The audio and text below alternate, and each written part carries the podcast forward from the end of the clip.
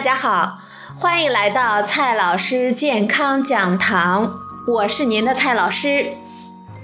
今天呢，蔡老师继续和朋友们讲营养、聊健康。今天呢，蔡老师带你识别身边的那些健康食品。身体健康是我们每个人的心愿，每个人呢都希望吃到健康的食品。许多商家也就迎合我们大家喜好，来提供各种各样的健康食品。市场上的健康食品呢五花八门，每一个都自称自己是最健康的食品，什么含有几十种的营养成分了。权威机构研究证明了包治百病等等等等，让我们难以拒绝。然而，这些健康食品很多都存在虚假宣传的问题。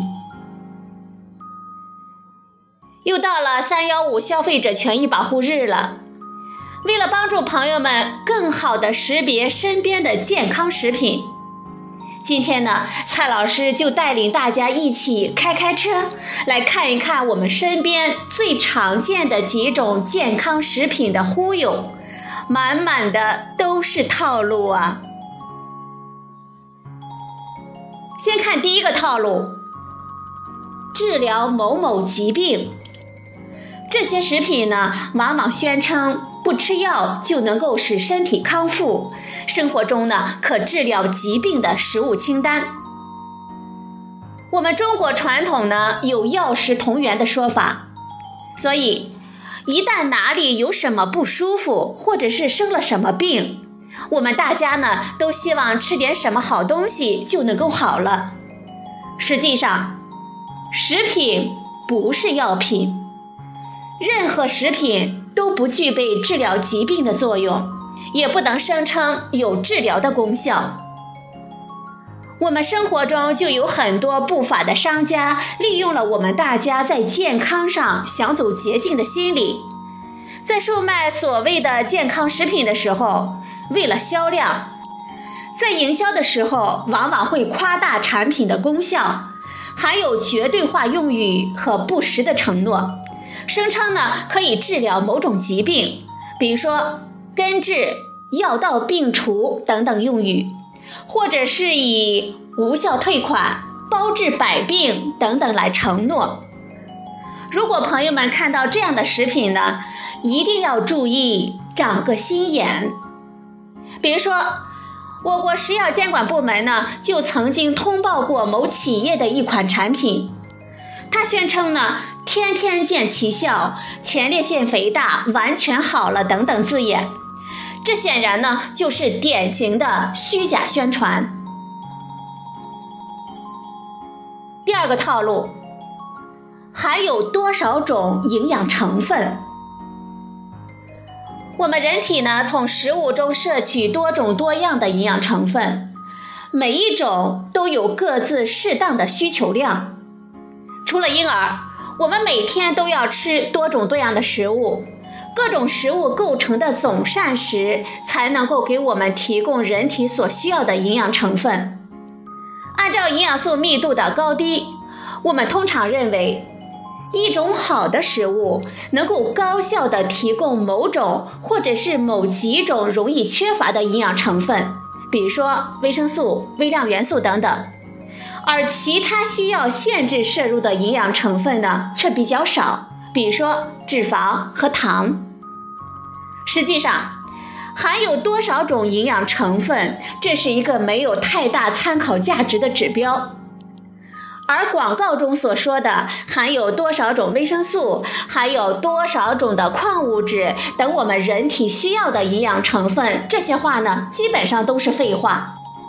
因为你随便在路边采一把野菜呢，去检测一下，也能够检测出类似的结果。我们要知道，现代食品检测的技术发展到今天，几乎在所有的食物中都能够检测到几十甚至是更多的营养素。所以，罗列多少种营养素完全没有意义。我们判断一种食物的营养，除了看它所含营养素的种类是不是丰富，还要看它各种营养素的量是否多、是否均衡。只说种类富含，不提含量多少，完全呢是一个逻辑的陷阱，让我们产生这种食物所含的营养素真多、营养价值真高的这种错觉。第三个套路，某某大学某某权威机构最新研究发现，很多的健康食品呢，为了吸引我们大家的眼球，在宣传的时候都会王婆卖瓜，自卖自夸一番，声称呢，它的产品是经过某某权威机构、某某品牌大学、医疗机构、学术机构、行业组织等等的研究验证。为产品的功效做说明，以增强产品的权威性和说服力。实际上，任何一种食品或者是食品成分的健康功效，都要经过多年、大量、各个角度、多机构的研究，才能够形成科学界的共识。而某某大学研究发现，某某权威机构研究发现，这些呢，一般只是在特定的条件、特定的体系中的初步的研究，有科研价值，但是远远不足以做出结论。而很多的广告，就是把研究结果进行了歪曲、夸大，来忽悠我们公众。说食品呢，我们大家可能没有如此痛彻的领悟，我就举个生活中最常见的例子吧。朋友们听说过“一碗低至一度电”的广告吗？你们家是不是因为这句广告词而因此买了几台呢？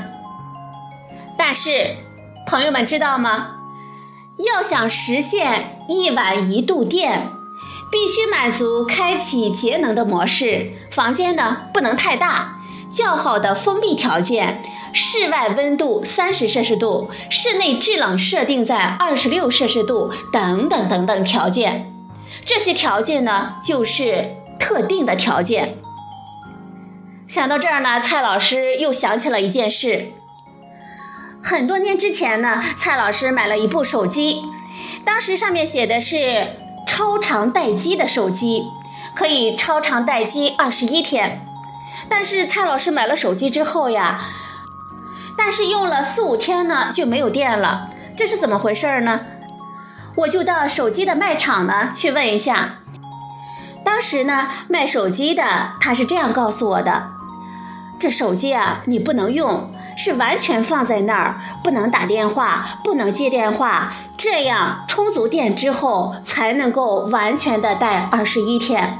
但是如果你接电话了，打电话了，这就不是超长待机了。朋友们想一下，手机如果不用，我们用来做什么呢？只是放在那儿看吗？是不是被忽悠了？商家所提出的要满足这些条件。如果不满足这些条件，一夜一度电，还有超长待机二十一天，这些话呢，就是逗你玩儿。很多的健康食品的最新研究呢，也是如此。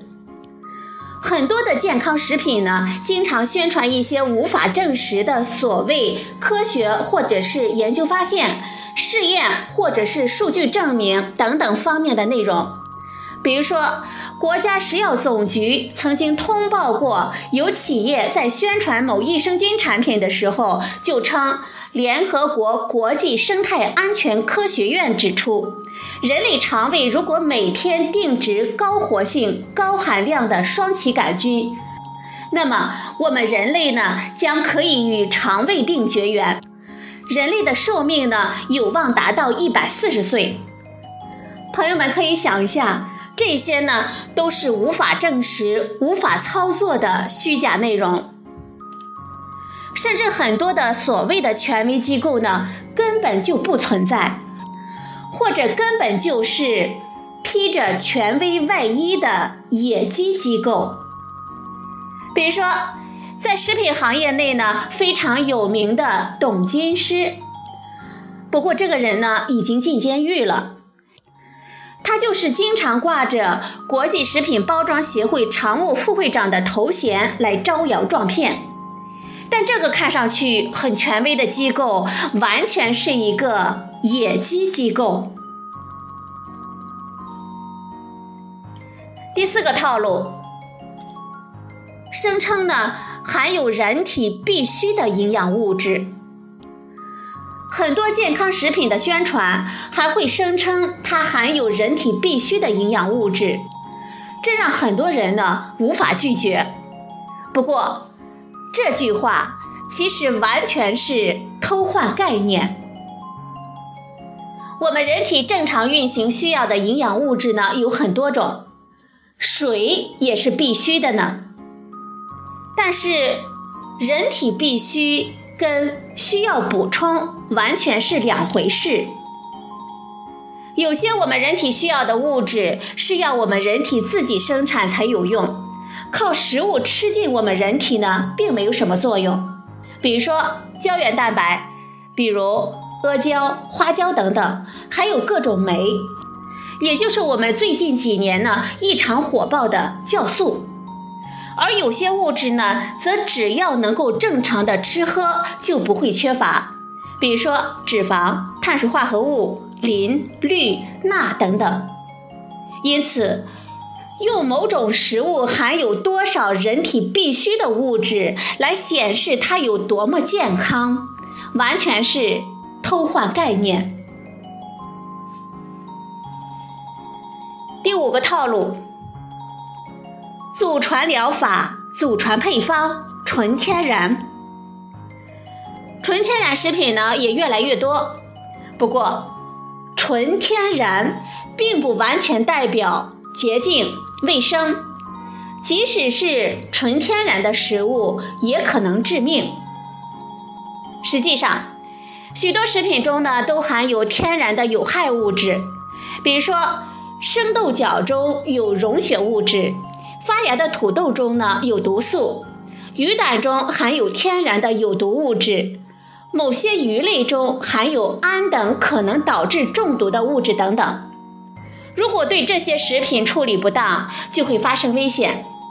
所以，即便是一些纯天然的食品，也可能有毒有害。纯天然的食品呢，不一定更健康。比如说。一包酥化饼干，即使它在生产的过程中完全不添加人工的合成物质，也没有农药等污染物，就算贴上纯天然食品的标签，但是它的成分呢，几乎都是糖、脂肪以及能量。虽然是所谓的纯天然，但是多吃也不会有益于健康。目前。国际上，包括我们国家，都没有明确的纯天然食品的标准。我们很难界定究竟什么样的食品才是纯天然的。而实际操作中，只要生产的食品没有添加人工色素、人造香精或者是合成物质，食品的生产厂家都会使用“纯天然”这个标签。甚至很多企业会直接使用“纯天然”的标签。如果按照我们所期望的没有农药、没有兽药等化学物质来作为评价纯天然食品的标准，我们也许根本找不到纯天然食品了。要知道，随着现代化社会的进步，农药、化肥等的使用越来越广泛，我们所吃的东西。它的生长环境或多或少的都不可避免的会接触这些物质。纯天然并不代表绿色健康，我们要警惕商家纯天然食品的误导宣传。纯天然食品当中也会存在对我们人体不利的成分，通过必要的食品加工可以把有害物质去掉，所以。很多食品加工处理也是必须的。至于祖传这一种说法，完全无法验证，更没有经过科学的考证，更加不可信。蔡老师建议大家呢，还是不要再被他们迷惑了。最后呢，我们来总结一下，我们人体健康的基础还是在于均衡营养、饮食多样化、合理作息。仅靠一种或者是几种食物是不能保证我们人体健康的。